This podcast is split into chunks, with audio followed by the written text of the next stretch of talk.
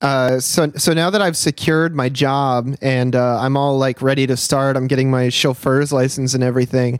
I want to tell a little story about a job that could have been because uh, a few weeks ago, my stepdad texted me and he was like, Hey, my friend who lives in that area got a job at this office and he just got a raise. They're hiring. Put in your application, and I'm like, okay. So I, uh, I, I take Sure. their uh, their company name, and similar to a story Dan was telling me uh, before we got on mic, I'm, I'm going and looking them up and, and seeing what kind of company they are.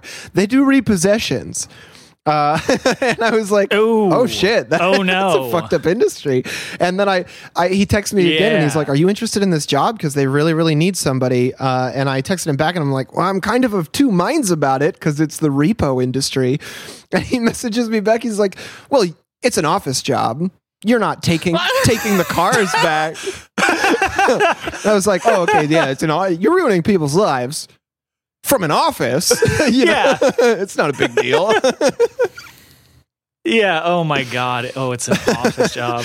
yeah, yeah. Oh, I would only, yeah, honestly, ugh, if I was gonna do so bad. repossessions, I would rather go take the car than sit in an office. so if that gives you any idea, At least it, it like because both both parts are it's the same evil shit. Exactly. I mean, at least your job would be interesting. yeah, at least when you take the car, you get to drive a cool car sometimes. Yeah. I actually I, I see the like there's like a specific unit. I know of the Providence PD because I see their fucking car Mhm. going around. It's like the vehicle Oh, no. recovery division. That's the I'm like, bank oh, police. They work oh, for the bank. Yeah. Yeah, exactly.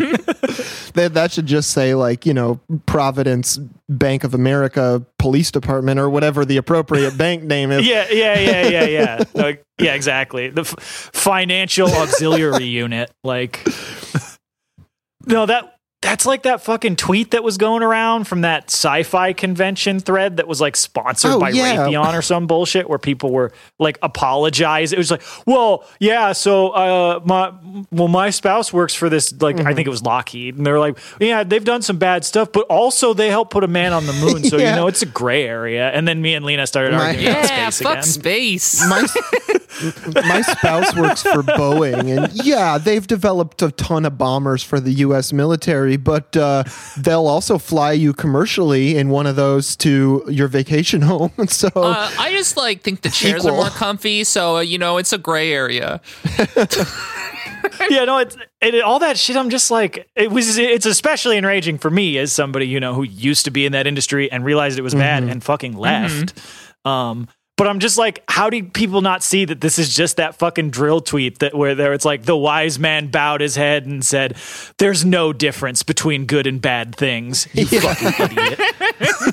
I mean, that really is what all of the like equivocating over these giant corporations amounts to. Is it's just like, well, you know, they um, they gave me a pizza party once, so whatever they're doing can't be all that sinister. Yeah, I'm just like, look, you just if you're not going to like acknowledge like just be like, yeah, they suck ass, but they pay me a lot of money and and I don't care enough about the evil things that they do to give up that money cuz That's, that's, the thing. Like with my new job, I'm going to be restocking vending machines, and I feel bad because like a lot of our products uh, are Kellogg's, you know, Pop Tarts and stuff like that go into the machines, and I can't just be like, oh well, I'm not going to stock these machines with Pop Tarts.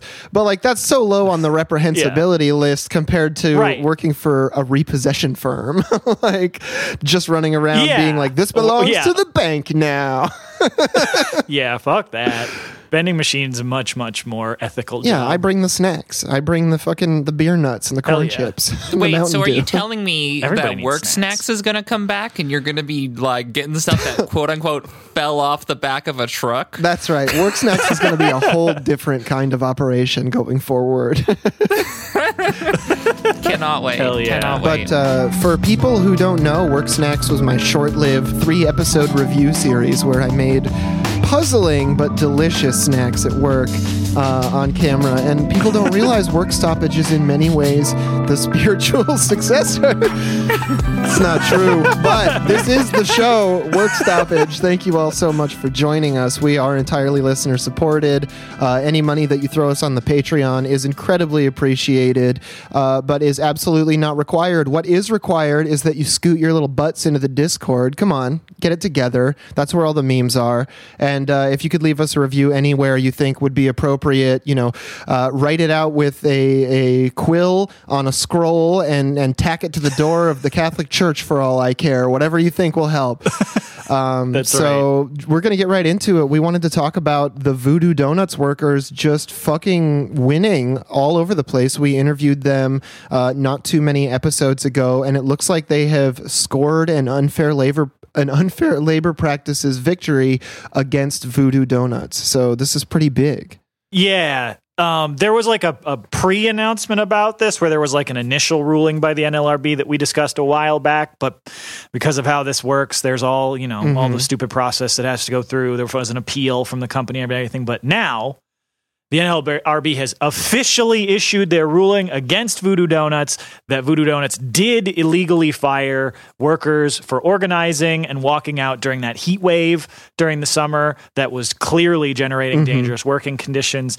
And so now they've, you know, they've issued their ruling against Voodoo, which and so uh, Donut Workers United posted the the the notice that now Voodoo Donuts has to display at uh, their locations for I believe at least the next 60 days. And I just one of the things I thought was interesting about this is you know this is one of the first times I've seen an actual one of these actual notices, and so I just figured would read some of the actual um, provisions of the notice where it specifically says because they have to display mm-hmm. this for their employees, you have the right to be a member of or support Donut Workers United or any other labor organization, and we will not do anything to interfere with the oh, yeah. exercise of that right. We will not suspend you because you exercise your right to bring issues and complaints related to the excessive heat to us on behalf of yourself and other employees and or because you support Donut Workers United.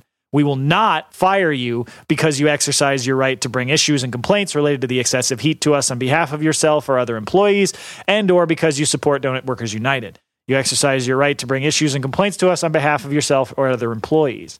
We will not make it appear to you that we are watching out for your union activities and or your protected concerted activities, and we will not watch you in order to find out about your union One of the things at the on the second page of this notice, at the very bottom, it says this is this notice is not to be defaced by anyone, which is uh, just a notice there for management because I have seen management Yeah. deface so much union. Uh, union paperwork and, and like postings and stuff like that that the government knows it will happen and has to put that at the bottom. Be like you know you cannot fuck with this. You can't like like draw a frowny face on your on Yeah. your fucking petition or whatever you're gonna do to try to say something negative.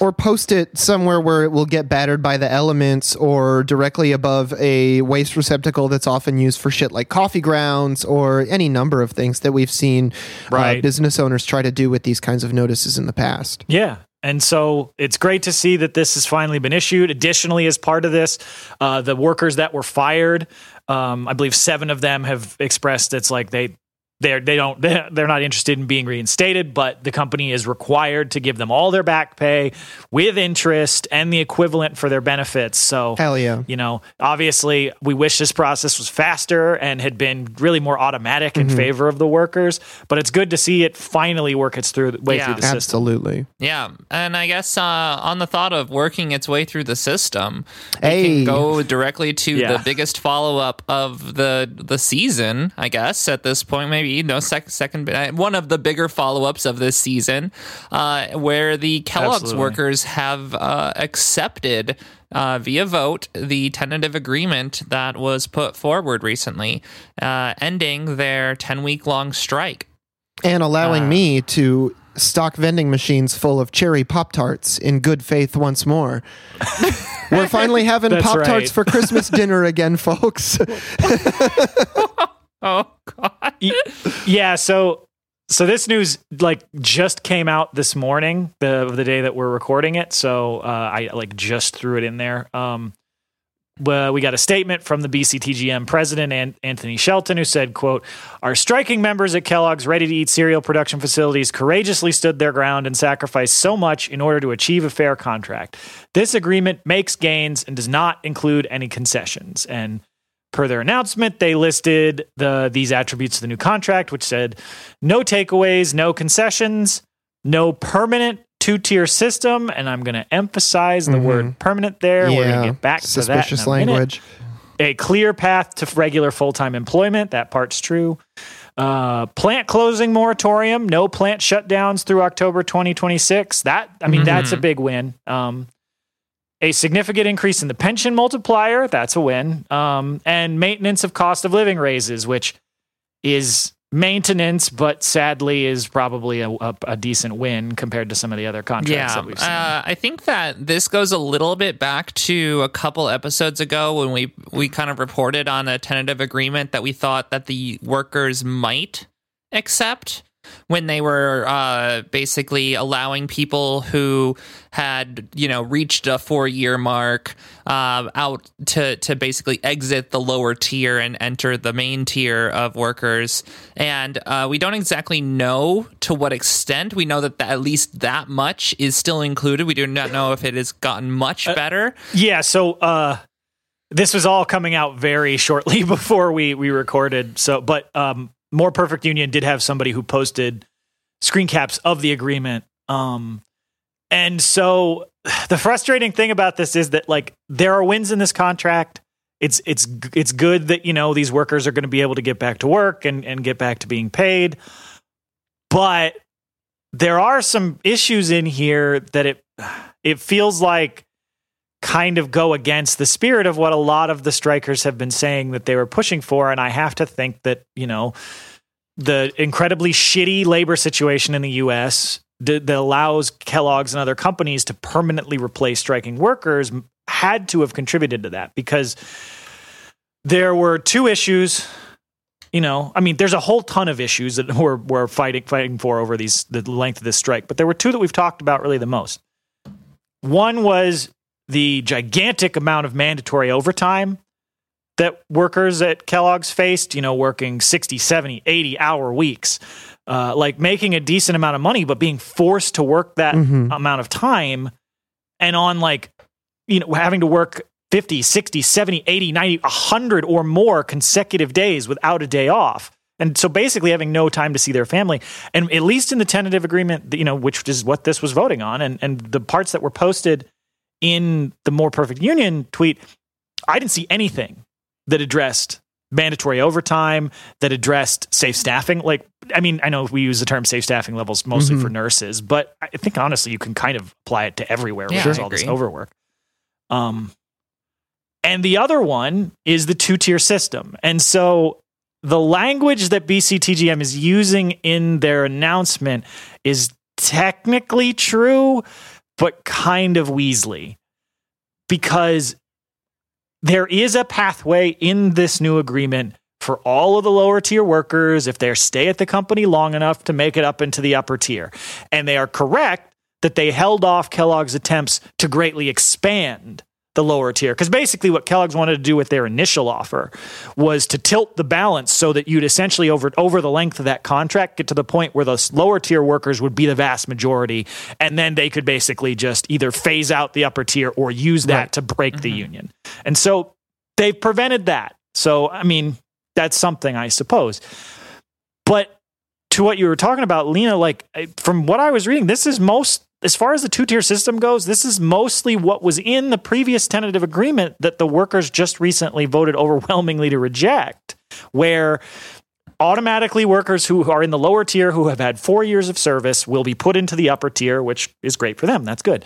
That's that compared to the original agreement. That's a win. I, think um, that one important thing that I want to bring up, though, despite the kind of insinuation of dishonesty from the union, I do think that it comes from a kind of a, a fear of of discontent with the union and that and that they're yeah. like like no, maintaining right. morale is important uh, but but also sure. like you know with worker discontentment we get things like one member one vote. So you know there's always there's always that you know give and take with a situation like that. Right. Because like the thing with this is is it it provides a, a, a way basically there's a system within the new agreement whereby every year a certain percentage of the um, lower tier workers will be graduated into the upper tier and so over time, if you work there long enough, if you're in the lower tier long enough, you can eventually make your way into the upper tier. But it's a multi year process. And those lower tier workers are, there's still going to be that, pers- that second tier still exists. There's nothing sunsetting it. There's nothing. It's not like progressively right. shrinking. Yeah, it's that like percentage. two years or year something like year. that. Instead of being a four year thing, they didn't get it down to three or something like that. Well, it's still four it, years. It right. really seems like Kellogg's tactic on this was to offer basically the same agreement over and over again and just gradually open up the legal language on it, right? Like this this agreement like you said Dan, it's not that markedly different from the previous agreements that had been shot down other than it kind of like right. tacitly allows room for advancement on some of the issues that the workers had been really adamant about, which is a bit of a weird compromise and it makes me wonder if like like this wasn't just a successful attempt by Kellogg's in some way to really limit demands um, and and suppress them in terms of what made it into the contract for the duration of the strike and pressure the workers to get back to work because of how long they had been on the picket line. Right. Yeah, and I mean, I don't want to sound like like we're, we're being overly like attacking the BCTGM or saying that this, you know, is a betrayal of the workers because like it, it's it's a huge drain on folks to be out on the, the picket line, not getting paid, having their, you know, having their health care cut off for, and now they've been out there for over two months mm-hmm. going into the holidays. Like it's a huge amount mm-hmm. of strain to put on families. I, like that's, it's no small thing to be on the picket line for that long. But, and, and there are some wins in here, like the, the, the plant closing moratorium on Fort, like, while that's a defensive m- maneuver by the union, it's unfortunately a really important one because Kellogg's has been steadily every year or two shipping more and more jobs out like mm-hmm. out of mm-hmm. the country and so like pr- basically by getting Kellogg's to agree in this contract not to close any of their plants in the US for the duration of this 5-year deal that's potentially you know saving you know thousands hundreds if not thousands of jobs so like that's an important win i suppose but the it's just it's difficult for me like not to wonder like you know it, like if it wouldn't have been possible especially given the momentum at least that appeared in the media. And that's what something you know we always have to put an asterisk on because like from not being in the area not being on the picket lines or anything there's a difference between like public support that we see online versus you know how the individual families are doing. So those are always things that are difficult to gauge. But it has really seemed like there's been growing public support for the workers growing condemnation of the kellogg's usage of uh, you know, permanent replacement scabs. We reported like last episode about all the problems the scabs have been mm-hmm. causing at Kellogg's, the like uh, the issues of like shelves not being one of stocked. the funniest things that I saw and, was how products in Europe were having the Kellogg's branding removed from them because of because yeah. they had such a bad rap that people wouldn't buy the products just because of the Kellogg's logo. Yeah, and then they were on Twitter saying like, "Oh, we made a decision that people would prefer to see the Pop Tart logo as opposed to the Kellogg logo." And every single person on Twitter retweeted it with the "Why you lying" guy because it's like, what else can you do? yeah, and and like there are some other real wins in this. Like there's improvements to the healthcare, the vision, the dental. There's more family. There's more leave for people if they have, you know, if a family uh-huh. member dies, that got expanded. That's a that's a good win. Um, but ultimately, it really seems like, like you were saying, John, that like despite the really strong energy and solidarity, Kellogg's was mostly able to wait mm-hmm. out the workers and just get to the point where like the strike has gone on long enough that they were able to pressure enough, just enough of the workers because we don't have the actual breakdown of the vote, but some stuff that I read on Twitter um, from a couple of like good labor reporters seemed to indicate that it was a pretty relatively close vote. Uh, don't have any numbers, but maybe like 55, 45, sure. 60, 40, somewhere in that range, not like a, you know, 90, mm-hmm. 10 in favor. Um, and it, it, it, it really seems like they were able to basically wear some folks down, at least on the issue of trying to eliminate or at least sunset the two tiered system by the end of the contract and get them into a situation where mostly what the contract ended up being is the situation didn't get right. worse, which, okay, I mean, in, in a lot of, there are certainly plenty of cases where we see really bad concessionary contracts that don't actually have improvements and just give stuff away. And this is not one of those, and that's good. And there are some wins in here, but it preserves it ultimately preserves the two tier system like eh, having a, a pathway for workers to go from the lower tier to the upper tier is not the same as eliminating the two tier system. Well, it doesn't it, even shrink the percentage of people it, that can be in It reeks tier. of liberalism, right? It reeks of the typical liberal response to something, which is like, hey, we need to get rid of the two tier system. They're like, how about a pathway from tier one to tier two?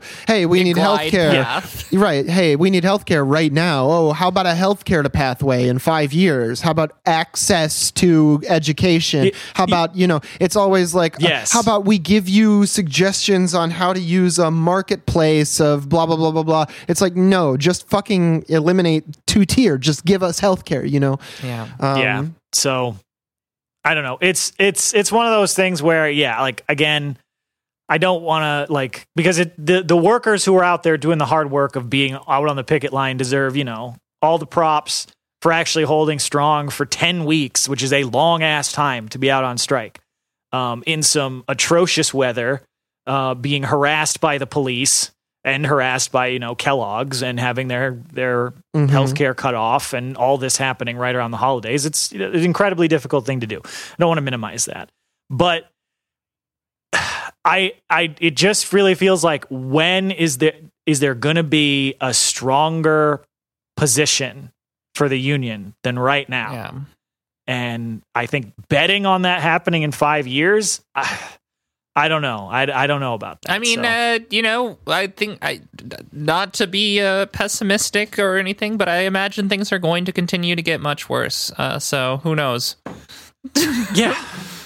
Uh, but yeah, and I mean, in that vein, there we did get there was a quote from the uh, president of the Grand Rapids local, local 3G of BCTGM, who uh, himself, Trevor Bidelman, who voted against, you know, the accepting this contract, and who, in response, basically said, "quote The one thing I truly hope is that what we did leads to inspiration." Yeah, hell yeah, yeah. I think, and I think there has been some of that because mm-hmm. I, I, if if one thing at the, at the very least came out of this, you know, beyond the shop floor, like I do think there has been a whole lot of like public, uh, like increase in the visibility of and support of striking workers and that Kellogg's has been a big part of yeah. that. Like Kellogg's and John Deere and, and some of the other big strikes.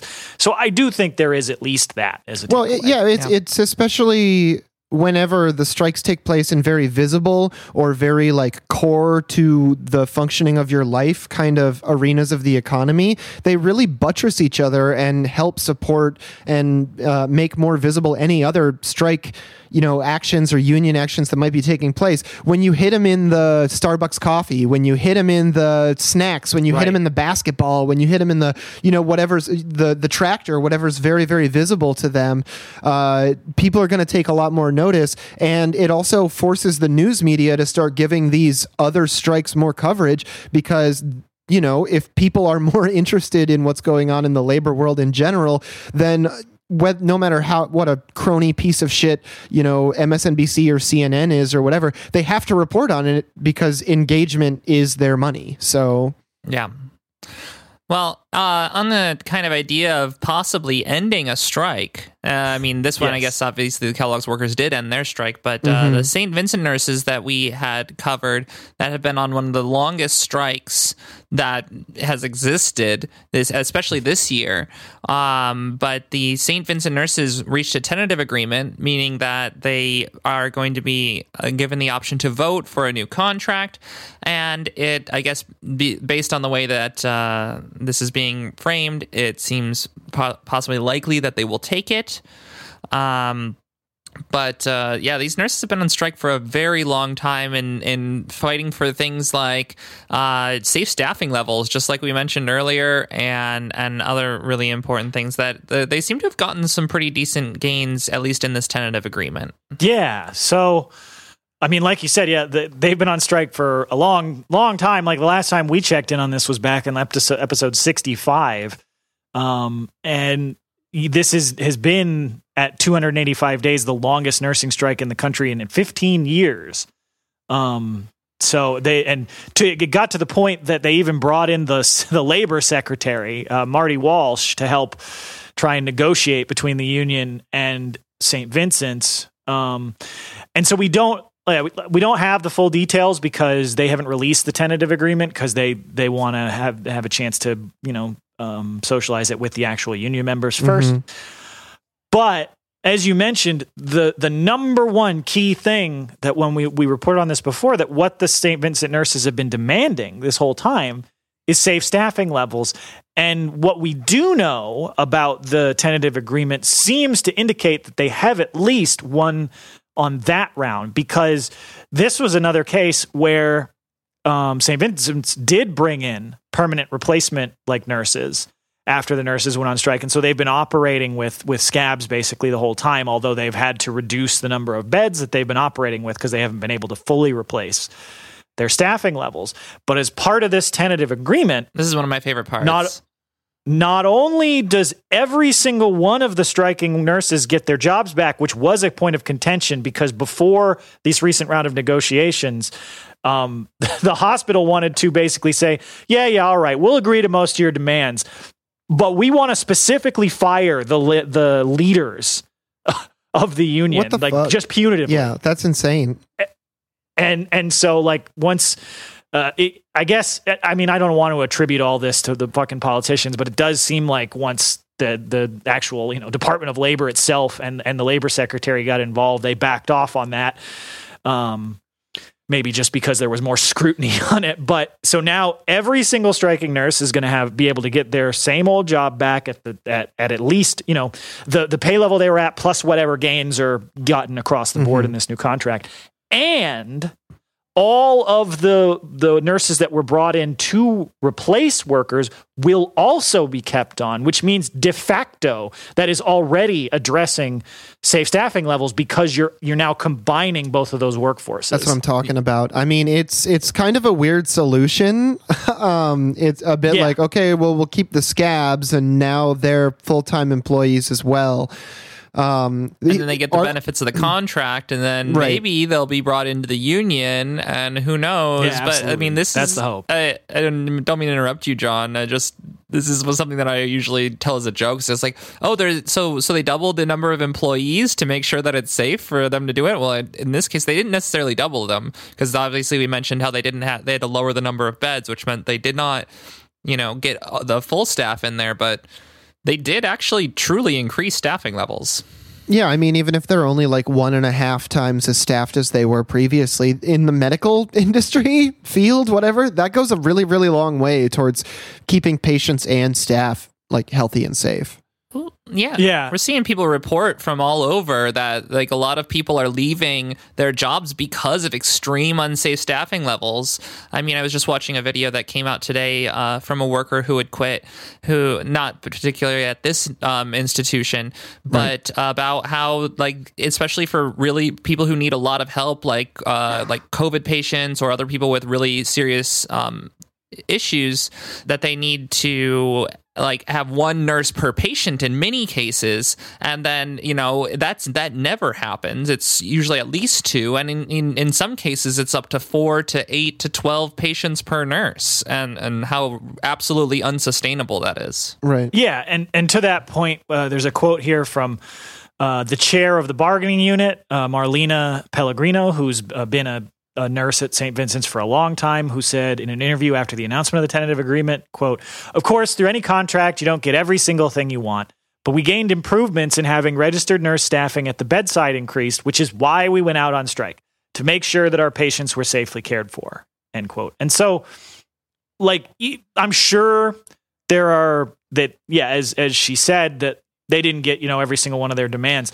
But since that was the number one thing they were fighting for, just knowing now that that's included in there, I a I got to think that they probably are going to vote to ratify the the new contract. But also, like, it's a demonstration that could, like, yeah, they had to stay out there for nine months, but they won their ultimate demand, mm-hmm. which is pretty huge, especially considering you know how how much things are tilted in favor of the fucking companies. Just the fact they're even legally allowed to bring in like scab nurses. Right. Yeah, I also appreciate the honesty of of the statement that is the you know you don't ever get everything that you demanded, which is one of the I think the critiques that we had of the Kellogg's uh you know way that they were presenting it as a there were no concessions at all, but then you know like literally we covered some of the concessions, so Right. you know I I, I do appreciate the um uh, the kind of more honest nature of of this union, which I think is possibly what allowed them to stay out on strike for nine months. Right. Yeah, absolutely.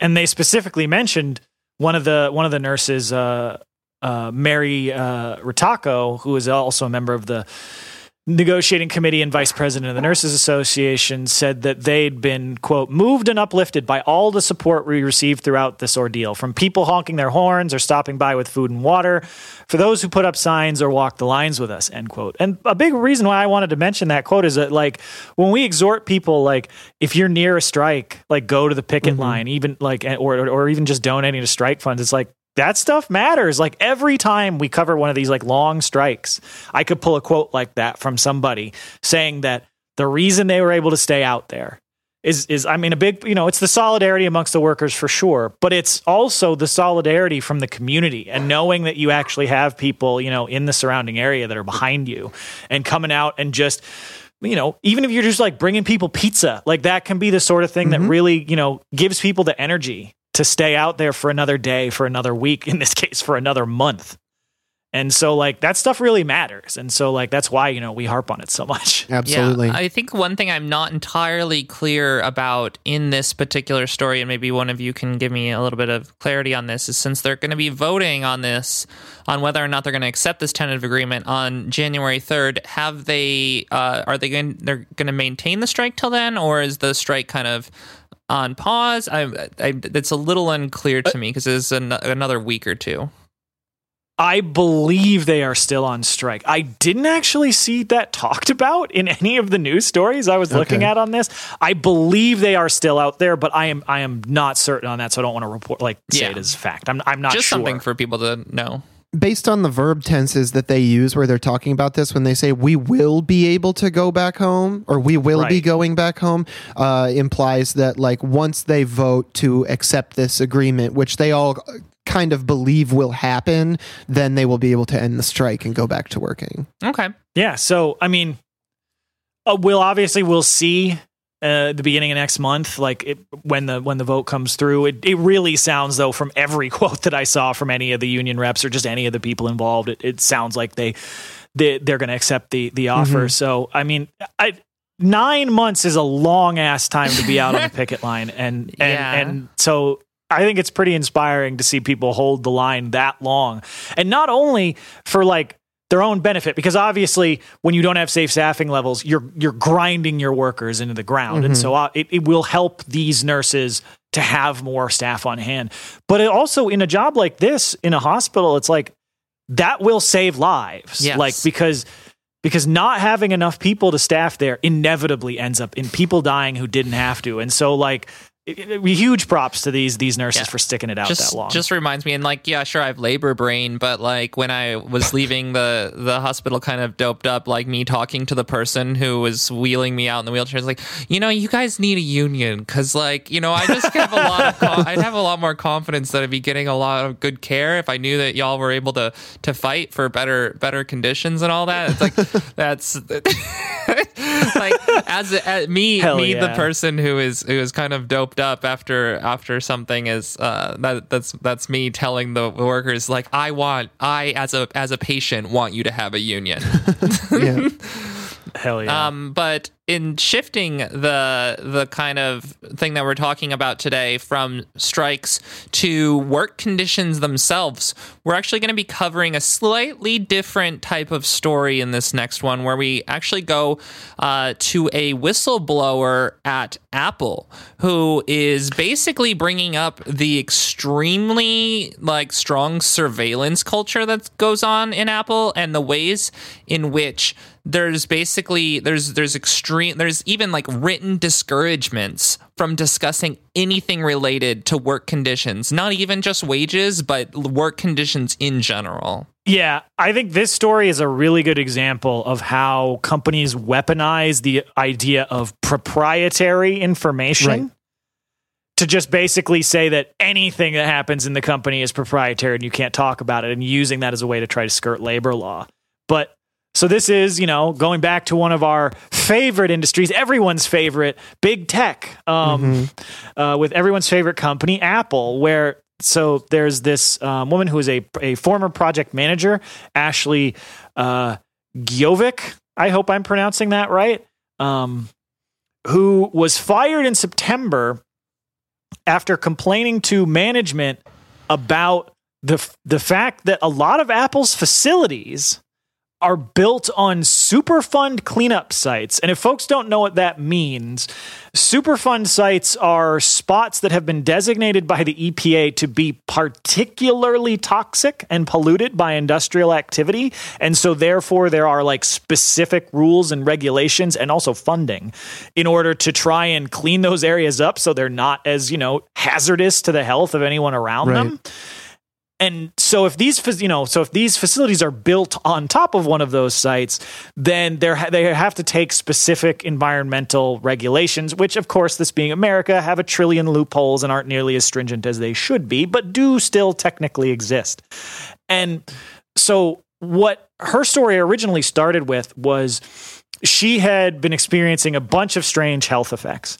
And so after looking some of them up and, and redoing her own research and finding out that her that the her workplace had been built on this this site, um, she you know raised complaints to Apple. She talked to her coworkers, you know, the sort of thing you might do if you were experiencing strange health effects and you found out your your your you know place of work was built on essentially a toxic waste dump. This is not a place And- of honor. No, absolutely not.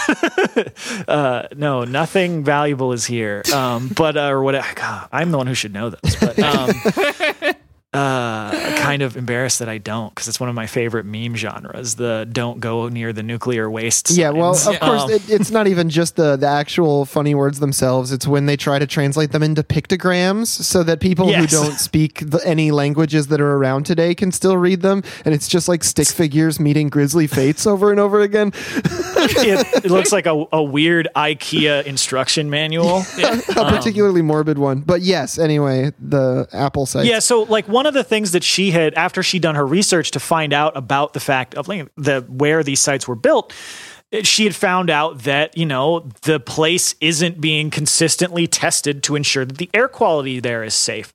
And so she filed a she like asked the company about it and she was like, "Ah, don't worry about it. We'll take care of it." You know, your standard HR response. And after pressing it and talking to people, she was eventually fired for for looking into this. And so she has since, thankfully, said, "Fuck this. Yeah. I'm not just going to let this slide." And has now filed several unfair labor practice charges, including keeping tabs on employees in a manner that prevents them from exercising their right to discuss working conditions. She's also filed complaints with OSHA, the SEC, and other regulators, you know, like the EPA. Mm-hmm. um, Yeah, and I- and the reason this story is coming up, and by the way, this is this story was in Truth Out and was written by a friend of the show, Sam Knight. Oh, Um, I didn't even realize that when I when we were going on. Yeah. This. I, I just wanted to bring up the because you mentioned that she'd been there for a while. I think that the quote from her on that is really really enlightening, which is the the I was a very senior employee who gave them my blood, sweat, and tears. If they're doing it to me, what the fuck are they doing to retail? She, uh, she then the the article says she asked rhetorically, "I'm going to file as much shit as I can," and that is exactly what she did. And Yeah. and Dan was going over that list. Mm-hmm. Yeah, no, that's absolutely the attitude you want people to have when they're put in this awful situation. Because it's very easy to just be like, you know, wrapped up in it and get focused on, you know, trying to find your next job and, you know, get yourself back on your feet. And it's, it, because it takes a lot of time and resources. Not exactly like these agencies make it particularly easy to file this sorts of claims. So I'm really glad that she's bringing this story out there. And, and as you were saying at the top of the the story, Lena, like one of the things that this has really brought up is that culture of absurd secrecy at these big tech companies like Apple, uh, and and they brought up in the article uh, the example of so there was a meeting at Apple an internal meeting led by you know their CEO Tim Cook, who where they were talking about the, the subject of pay equity, and the details of that meeting got leaked. And this was not by the the uh, Miss Gjovik and it, the person in this. This was a different person. Okay. But after that information got leaked, their CEO, Tim Cook, sent around an internal memo to the whole company threatening to fire whoever leaked that information and said, quote, people who leak confidential information do not belong here, end quote. Oh, It's very ominous. And this despite technically their their, you know, employee handbook um in so this is the other thing that's weird. Their Apple says that they allow workers to talk about protected things like working conditions and pay and stuff. right. but But they're specifically barred from talking about proprietary information or Apple confidential and sensitive information. And the handbook bars workers from sharing such information, but they have defined that so broadly that it essentially illegally like encompasses all of your working conditions as Apple proprietary information. All the way up to and including simply searching your device, which they reserve the right Yeah. to do as your employer, which is like kind of one of the most deranged things I've ever heard. Like, I Yes. understand that you're a tech company and that like a phone could possibly be a way to get some sensitive, like, you know, secret project in or out of the building, but like, no, you can't just look at all of your employees' messages and texts and saved images and everything. Like, there's got to be, that's just wildly unconstitutional. And if it's not, it's because the Constitution is dog shit. yeah. that's correct. No, I I mean, yes to both Yeah. of those things. um, but yeah, like, and and so of course, you know, after she's you know brought these issues to light and tried to bring them up with her you know coworkers, and then was subsequently fired. You've got Apple's PR department rolling out, you know, the standard horseshit about this, saying, quote, We are and have always been deeply committed to creating and maintaining a positive and inclusive workplace. We take all concerns seriously and we thoroughly investigate whenever a concern is raised. And out of respect for the privacy of any individuals involved, we do not discuss specific employee matters. Oh, well, Which is such a great HR way of saying no comment Yeah. while like pretending to care. well, pretending to give you something, it's like pretending to Yeah. answer the question. Here's something incredibly broad, and then here's a, a denial that will ever say anything specific. And it's like, okay, you can trot that on back to the concerned parties. and so you know since since uh, she has filed these various complaints the uh, the equal employment opportunity commission told her in september that she has the right to sue apple in state court for creating a hostile work environment yeah. and some of the folks that were quoted in this in this piece that Sam Knight put together on Truth Out, um, the some folks associated with like former NLRB officials have said that she probably has a really strong case against Apple specifically because of those threatening memos that basically illegally told workers that they can't talk about their working conditions. Yeah, I mean that the phone searches, the Superfund sites, the adverse health effects, the relentless campaign of of pushing out somebody who was a senior, like you know, working uh, uh, researcher or development specialist. I'm not sure what she did. Project project manager, at uh, Apple, and I mean all of that, the whole saga. I mean, there's there's got to be. It's no wonder she's going absolutely fucking nuclear because there's got to be at least like ten legitimate lawsuits buried in there. You know. yeah, I thought you were going to say because there's got to be at least some nuclear waste inside of the bodies of every single worker. Probably. Yeah, no, I mean, I I didn't actually find out like what spec- or if there was in there. I forgot what it was. the, the like specifics of what the place was polluted with, but just like I'm not at all surprised that Apple found what would obviously have been the cheapest land they could find because nobody else wants Right. that place. But then and then, you know, that that culture of secrecy just being like how dare you ask us to see if the air quality is safe to have an office. Yeah. How dare you publicize the fact that this is built on a Superfund site, something that should Yeah. just be common knowledge, like public information. I think that this example should give us a little bit of a of an indication as to you know the whole making change from the inside kind of argument because yeah. like the idea that you found something that needed to be fixed, you brought it to the attention of the people that you thought would fix it, and then they fire you. That will happen ninety nine percent of the time. Yeah, yeah, and and how many times do we always hear about the big tech companies? Because this is one of the things I feel like they've somehow managed to at least maintain a little bit. That image of like, oh, well, only the best and brightest get to work at Apple or Google or Facebook right. or whatever. But if you get in there, there's such an incredible place to work. You got to work a lot of hours, but you know, it's basically like, it's just like hanging out or whatever. and it's every how many of these stories have we to reported? have the prestige of being yes. in exploited in this way. Well, uh, relevant to the type of uh, let, us shift gears from the prestige based labor economy to the supposed reliable solid career choices right uh, area of the economy, which is pharmacists. And uh, in the show notes here, Dan b- brings up a very good point, which is that for decades, for all, for since any of us have been alive, it's been understood that if you became a pharmacist, you had a good job. You could provide for a family or go on vacation or whatever the promise of money means to you.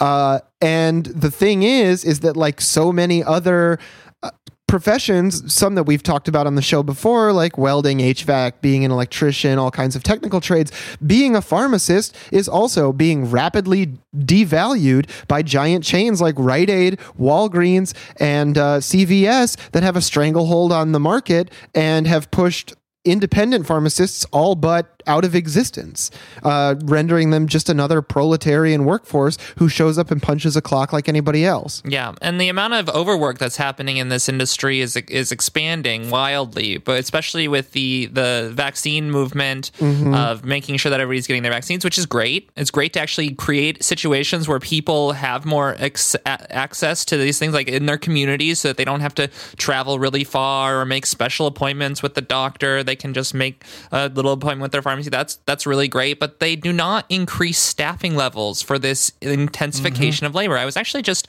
talking with my cousin who is becoming a pharmacist, is actually just graduating, is going to go from pharmacy tech to actual pharmacist soon. Okay. And she was telling me that uh, when she was in these pharmacies doing vaccinations, if she wasn't doing vaccinations, the pharmacists would not get their work done like the, the the, like as as a tech going in there to learn their job actually becomes to just supplement the labor that is mm-hmm. needed in these situations and not necessarily in a way that's learning because i mean I mean, obviously, there's lots of examples where you can learn, but if you were then like, oh, I'm going to learn, and they're just like, all right, so we're going to put you on vaccine duty for the rest of eternity until you get, you know, like, yeah, that's not really a, a very uh, educational necessarily uh, way right. to get into an industry. No, well, and especially in the the pharmacy industry, where I imagine it's important to have experience weighing out and administering many different types of medication, right? Like it's important that you have experience handing people their SSRIs, and then you have experience handing people their, you know, I'm not a fucking doctor, but what their gut medicine, their, their heart medication, you know, their their special topical foot fungus cream, whatever the f- shit may be. You know, you can't Their just hormones, be doing. Which are incredibly gate kept by the fucking insurance company. Right. Well, and then instead, yeah, it's like you said, you show up and you administer vaccines for nine straight hours, and then you go home, and then you show up the next day and you administer vaccines for nine straight hours. That's not fucking teaching you anything, and it's also it's a safe staffing issue, like everything else we've been talking about yes. on this episode. Uh, and it's maybe a little easier to see that because this is the medical field, but it, it's it's safe staffing issue. It's also an overwork issue. These people are keeping up with insane hours to keep up with Walgreens and CVS and Rite Aid, who are like, yes, you need to do twice as many vaccinations. No, we didn't hire anyone. What are you talking about? a raise? How about get right. your ass out there and do a vaccination? Yeah. And this is all going on like while that's the other thing. And like, lest people think that this is because, you know, now CVS has managed to lower prices Right.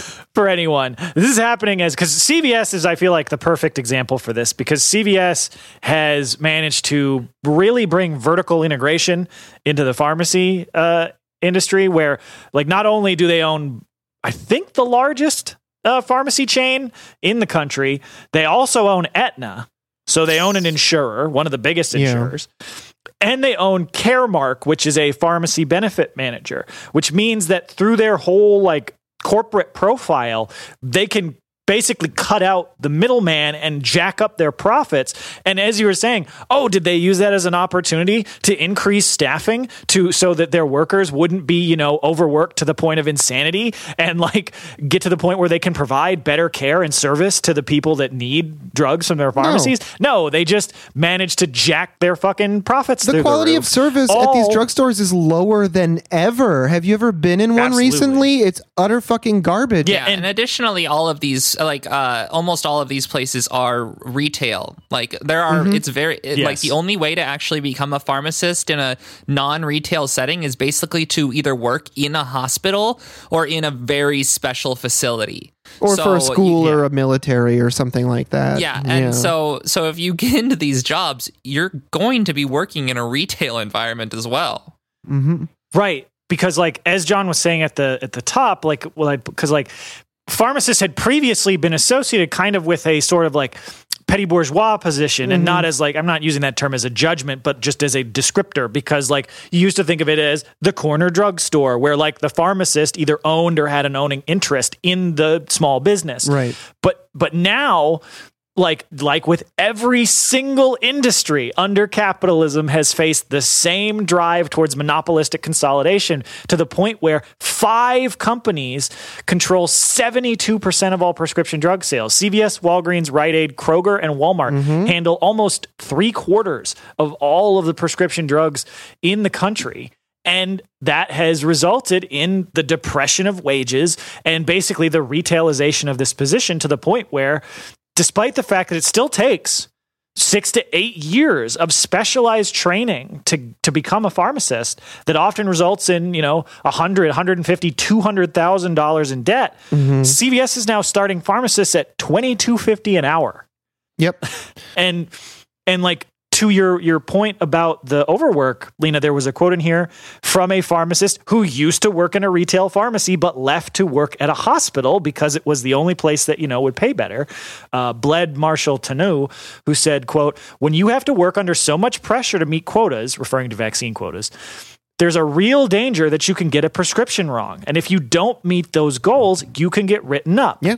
Well, they're quote. doing this to not, you know, it's not just pharmacists. I think pharmacists are just especially feeling it now for a number of reasons, and it's come to a head in their industry. But like, they've been doing this to opticians with a fucking Visionworks Yeah. and LensCrafters for years. They're they've been doing this to dentists with the fucking Aspen Dentals.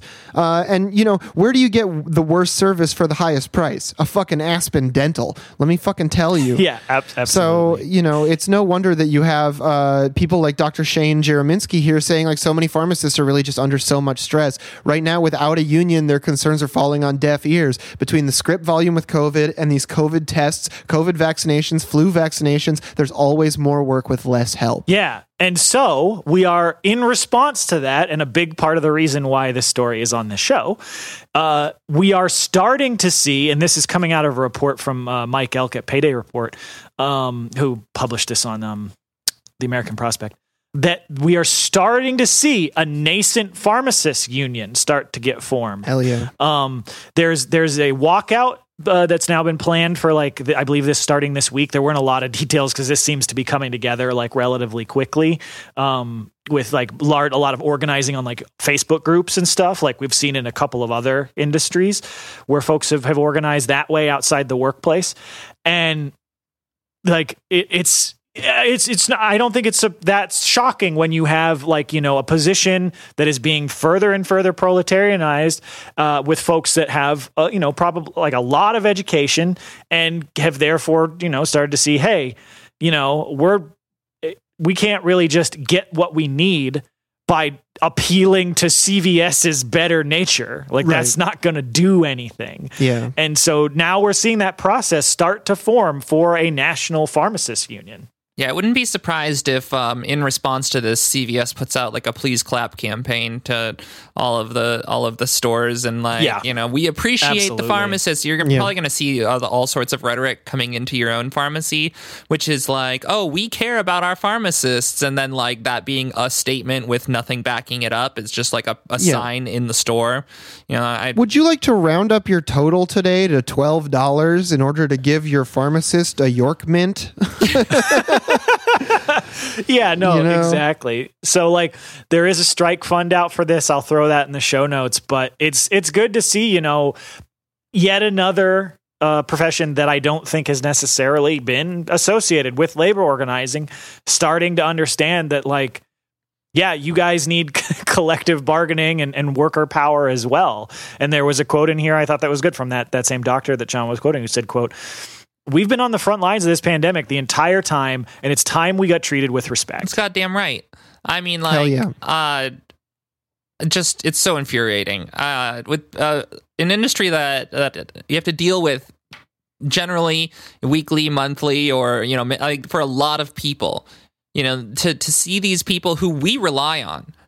Uh, to be in such terrible like conditions and to to feel the precarity of not being able to pay off their debts, to be to the point where people are quitting and and moving to entirely other industries uh, just like especially with with such a specialized training set it's just ridiculous and unacceptable Mm-hmm. Yeah. Yeah. And so continuing to our last story this week, uh, unfortunately, I didn't. Re- I wasn't able to find like a, a happy, fun story to throw in there. So we, It's we've got more another- safe staffing concerns, Yeah. folks. yeah that's right we're we're we we are the death panel since the death panel did a, a an episode about labor in their in their patron feed become a patron of the death panel as well as our pa- our thing but uh you know we're, tra- we're That's trading right. spaces just a little bit yeah. So our last story this week, this is out of a uh, a piece on Breakthrough News. Uh, we're talking about a sector of care that I believe we've talked about before, but is all is one of the consistently lead like worst paid under the worst conditions out there, and that's home care workers. Yeah, it also happens to be one of the most gendered and Yes. racialized parts of the healthcare field as well. Very much so. Absolutely. Um, and so this is a story about a protest that uh, started last week against policies in New York that allow home care workers to be tasked to do 24 hour shifts, which is already bad enough that Mhm. you're being asked to do a full 24 hours. Like that's a long ass shift and doesn't honestly seem particularly safe. Um, but if that wasn't bad enough, workers that are tasked with those shifts are then legally allowed to only be paid for 13 hours. So essentially being forced to work 11 hours for free. Yeah, or And- have your wages cut by half, whichever way you want to look at it. Yeah.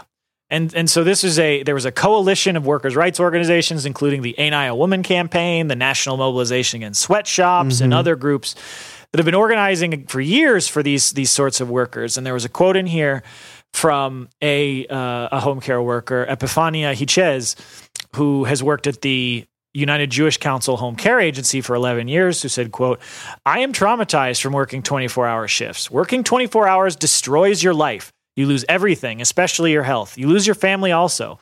Years of 24 hour shifts killed my friend Ramona. That's why I say we must end this racist violence of 24 hours. Our lives matter. Yeah. End quote. God damn. Well, and when people say shit like 24 hour shifts killed my friend Ramona, know that they're not talking figuratively, like, oh, it was too hard for her to keep her life together with that schedule. That shit will literally physically kill you and make you susceptible to illness. Yeah, no, absolutely. Like there's a myriad of, of different conditions, like especially things like cardiovascular disease, high blood pressure, uh, you, the overwork. We, I mean, we did one. I think we we titled an episode like "Overwork Leads to Death." It was something Yep. like that, where because yeah, it's like somebody put out a study. They're like, man, if you work more than 10 hours in a shift, your likelihood of dying goes up. That's weird. I wonder why that is. It's like, yeah, yeah. It's like one of those things that I think is obvious that to any workers, but is something I feel like only being barely recognized Right. in some sectors now. Well, and then there's also the concern here that we talk about with uh, film crew workers often, which is that Right. after you work anything more than like 10 or 12 hours, it becomes increasingly dangerous to drive home. And Yeah, 24 is an incredibly long time. Like, have you ever pulled an all nighter? You're not fit to drive after that shit, even if you don't touch a drop of anything that alters your mental state. Yeah, no way. Um, and so there's been a really long fight unrolling over this in New York. There was a uh, lawsuit, class action lawsuit from home care workers that work for the United Jewish Council home care agency that started in 2016 hmm uh, a lawsuit for unpaid wages because of the you know that 11 hours of regular and overtime pay that's being docked from them for each one of those shifts.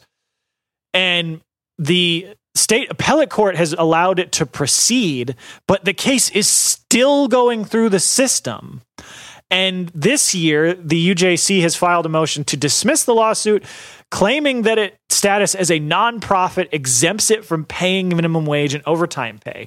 And only just this past September did the court deny that request.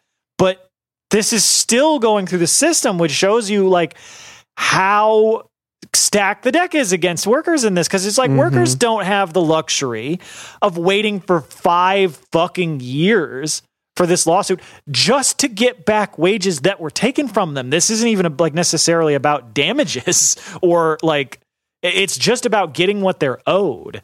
And like this is in a, a industry specifically home care that has absolutely exploded over the last few years i remember reading something uh, a while ago where it was tracking the growth of different industries since the 2008 crash and it was something like 90% of new jobs were considered precarious. And one of the biggest ones mm-hmm. especially as you're saying for, for women of color is home care because it's the one part of healthcare that is I largely because it is so gendered and racialized is one of the least visible and and therefore doesn't get very much press. It doesn't get a lot of the same support that you might see even with like striking nurses who you know we should support them for sure.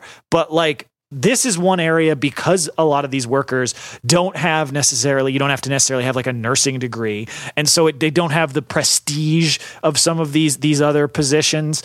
And so there isn't a lot of attention paid to them but we're getting to the point that in New York City one in 7 low wage workers is a home care worker. Right. and the majority of these workers are black latino and, and otherwise immigrant women. And half of them because of how low their their wages and compensation are are on public assistance and 25% live below the poverty line and you're and and this is despite them being forced to do these 24 hour shifts which you would think even if you were going to make them legal which would be bad you would think that they would at least have to be really well compensated but no yeah and that and this all actually focusing even just on the worker side is is not even the full side of the story because there are so many people out there who rely on this sort of healthcare and and rely Absolutely. on good health care and people being able to i don't know stay awake uh Uh, and and to like actually receive this care. And often are those people are denied via you know insurance companies or state insurance uh, systems.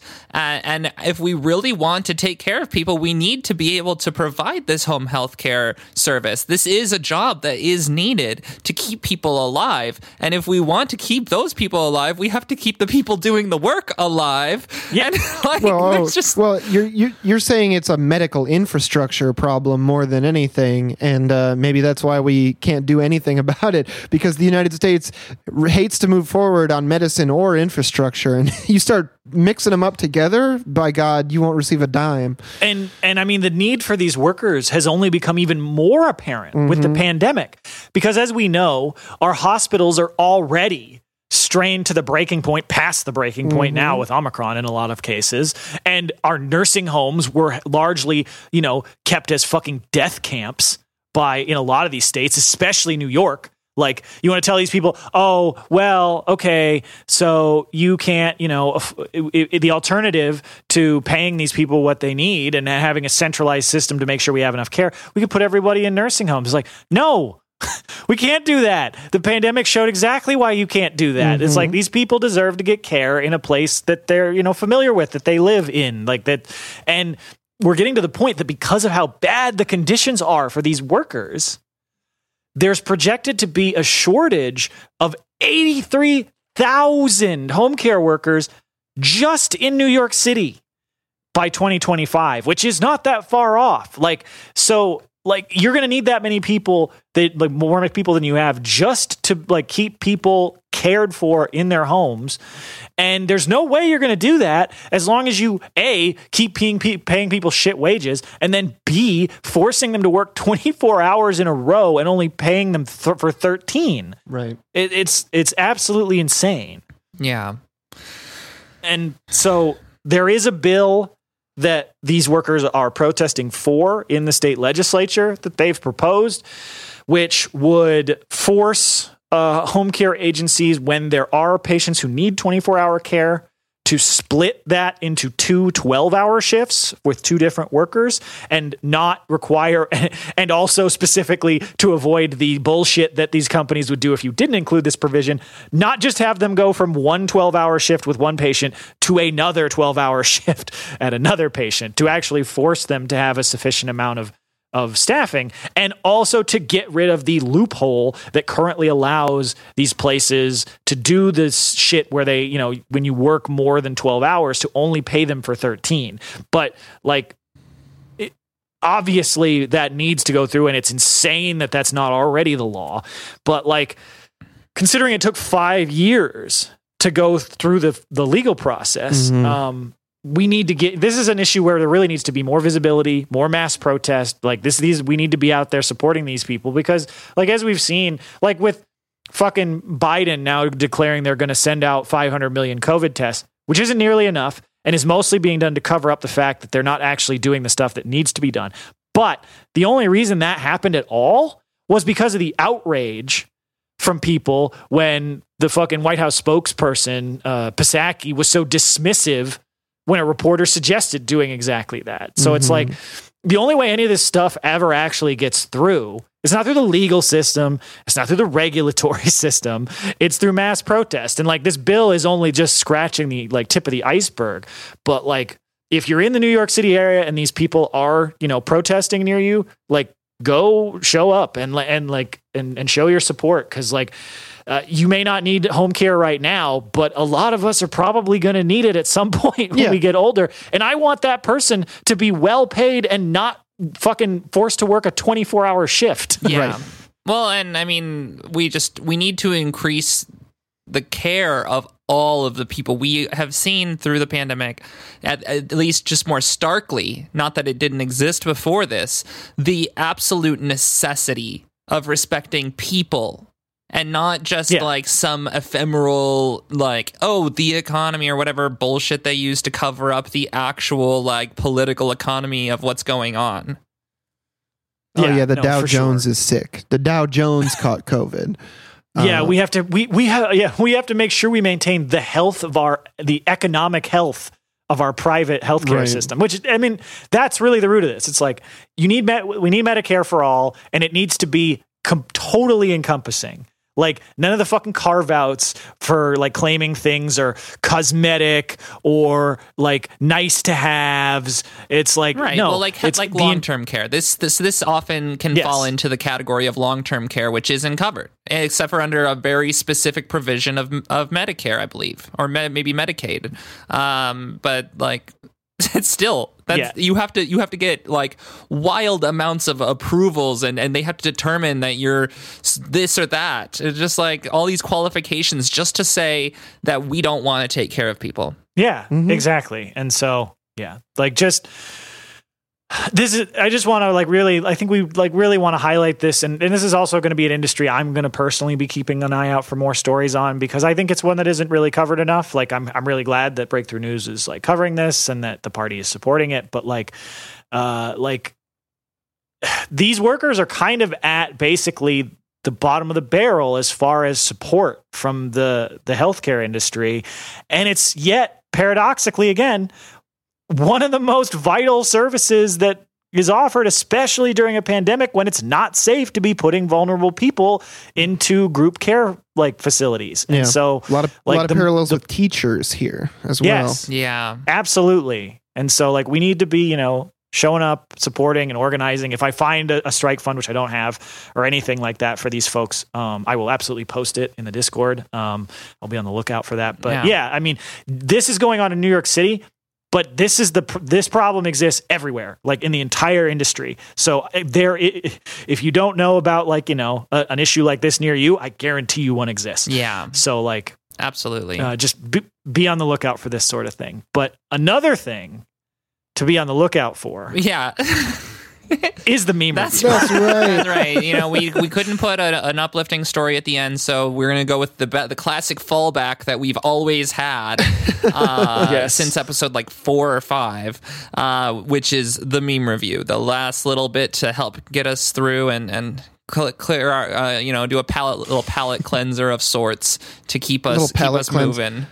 Little little Christmas peppermint palette cleanser this time around because our first meme is uh, extremely Christmassy. yeah. So this is a uh, a, a take on that. Well, it's Is that it's a- very is that a- vaporwave. Let- Let's start, start with the general aesthetic, which is is that was it Wham who does this or is yeah, it's it's George Michael from George- Wham right there. Notable Yeah. commun- communist George Michael.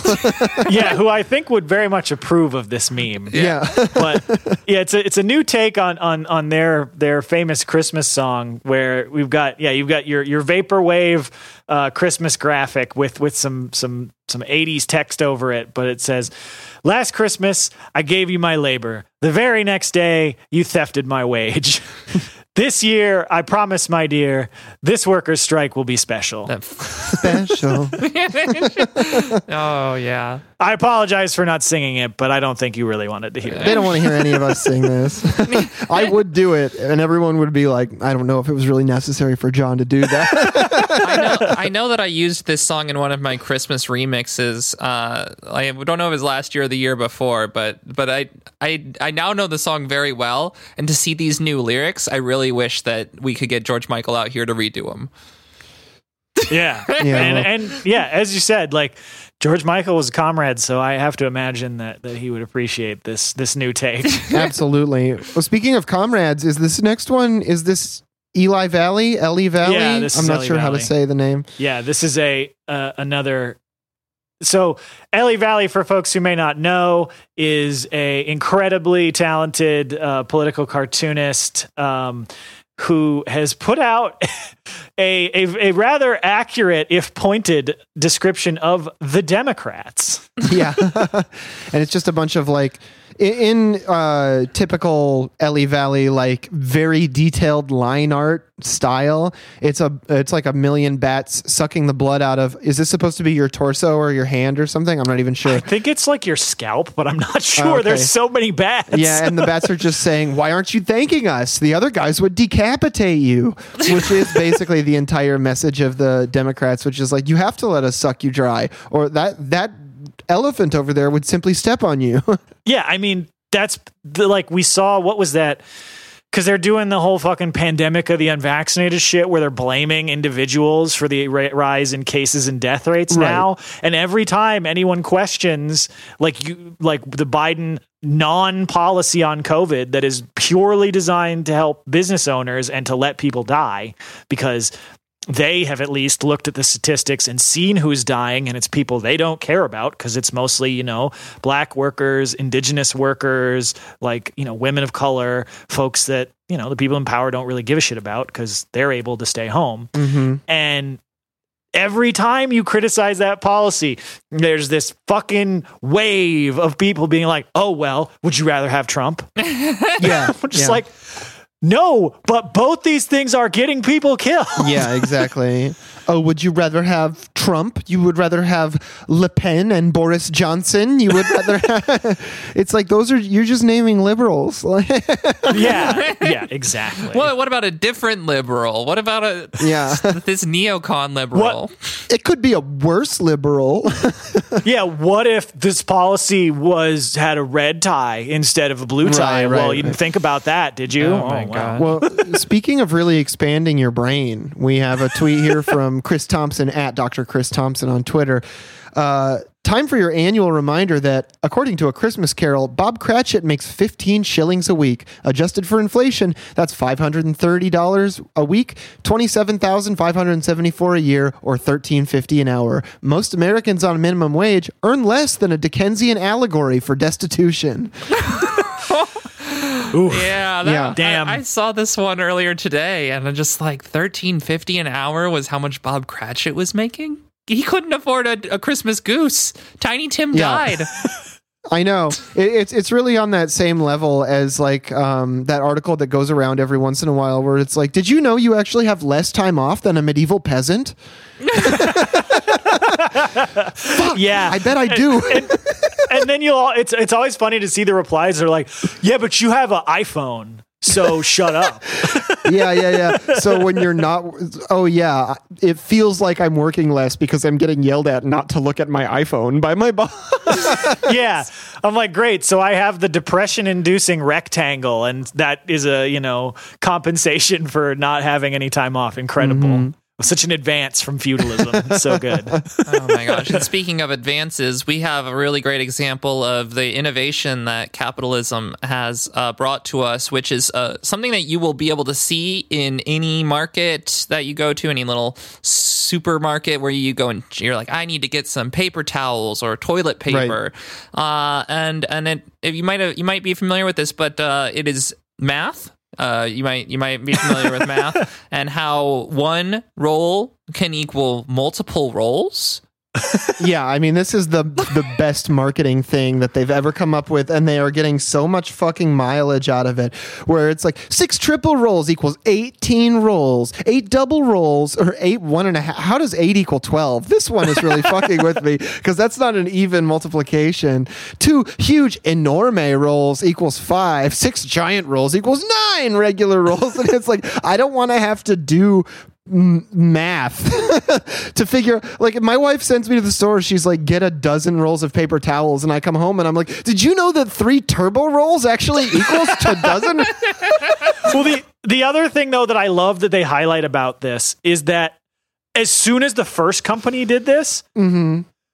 every company did this. Yes. so like what even is a regular roll every i know this is this this is like almost like i don't know a fucking george carlin ass take but it's like if everybody says every roll is a double roll then what's a regular roll is a Yeah. regular roll a double roll i don't even know. Show, show me the king's thumb so i may understand an inch better. Yeah. And then this last one, which is just a banger of a text only tweet, uh, which is we we don't have the the the person who who did this one, but it says, uh, you know, it's actually so fucking annoying when you're at work and your boss wants you to do something that's well within your job responsibilities. Ugh, it's true i know it's in this terrible situation, you might have been in this situation where you were at work and they're like, "Hey, will you do this thing?" And you're just like, "Ah, fuck." that, that is exactly my job no, i won't I cannot believe you had the audacity to ask me to do that. And it's one of those things where it's like, on the one hand, yeah, it's just a joke about like work sucks. But at the same time, consider everything we talk about every week. Just because it's in your job responsibilities, like your job responsibilities are probably vastly overdefined and are probably really the job responsibilities of two, three, or four people. yeah Yeah. and also probably a bunch of bullshit They are bullshit. yes, absolutely. That too. well, and in the thought of things that are not bullshit, uh, this is the episode, and we appreciate you listening. That's if right. you'd like to support us and and you know help pay our bills uh, and help move, move what the show's doing, you can go to patreon.com slash work stoppage and throw us five dollars a month to to make sure that we can do this. We're actually going to be putting out some more nature of the state episodes. So if you liked those, there's going to be more of those. You thought the state was out of nature's. it has so Yeah, many. this one's going to be going to be a good third eye opening episode because I'm going to get to talk about all the weird CIA shit I read about. Dun dun dun! Operation Condor incoming. That's right. yeah, and uh, if you want to uh, get access to that and you do not have you know enough money to support us on Patreon, you can come into the Discord, which there should be a link in the episode description. Go ahead and hit one of us up. We have a secret channel with all of the Patreon episodes that we can give you access to. Uh, Don't tell them about the secret channel. There's it's a secret. then it's not a secret. I'm not. I'm not good at. I'm not good at keeping secrets. I'm a loudmouth. Obviously, but we do appreciate all your support that helps us keep the show. we going. do. We do. Absolutely, and uh, additionally, you know, if you uh, uh, take advantage of that, you know, maybe shoot us a five star review somewhere, share the episodes with your friends, follow John on Twitter at Facebook Villain, follow the podcast at Work Stoppage Pod, uh, listen to Beep Beep Lettuce, listen to Red Game Table, and we will see you next time. As always, labor peace is not in our interest. Solidarity forever. Barely do your job. Yeah, that's right. Barely Solidarity, everybody. That's right.